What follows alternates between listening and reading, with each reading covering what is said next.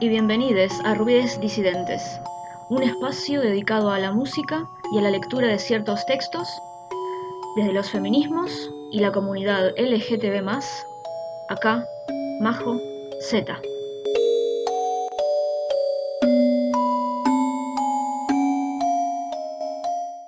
Vomitus litera.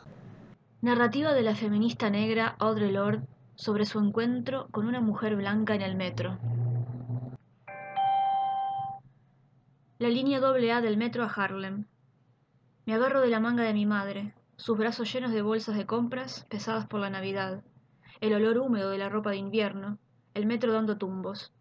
Mi madre descubre un casi asiento, empuja mi pequeño cuerpo vestido para la nieve y lo sienta.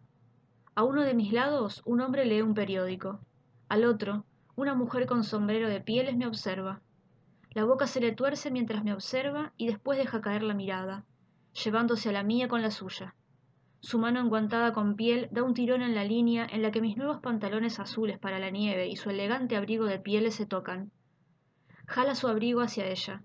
Yo miro.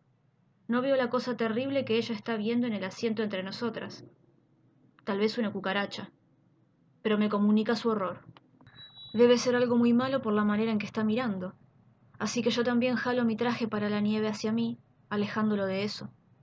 Cuando levanto la mirada, la mujer todavía me observa, los agujeros de su nariz y sus ojos enormes. Y de repente me doy cuenta de que no hay nada trepándose al asiento entre nosotras. Es a mí a quien no quiere que su abrigo toque. Las pieles me rozan la cara cuando se levanta con un estremecimiento y se toma de una agarradera en el metro andando. Como niña nacida y criada en la ciudad de Nueva York, rápidamente me corro para dejar un lugar a mi madre para que se siente. No se ha pronunciado una palabra. Me da miedo decirle algo a mi madre porque no sé qué hice. Miro mis pantalones por los lados en secreto. ¿Tienen algo? Algo pasa que no entiendo, pero nunca lo voy a olvidar. Sus ojos, las fosas nasales dilatadas, el odio. Lord, 1984. Suena disidente. Gossip es una banda estadounidense de electro rock formada en 1999 y cuentan con cinco discos de estudio.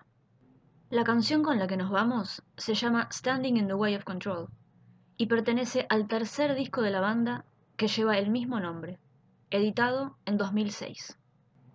La canción fue compuesta por Anna Bliley, la baterista, y Beth Dito, la vocalista, en respuesta a la decisión de su gobierno en negarle el derecho al matrimonio igualitario a toda la comunidad LGTB más de su país.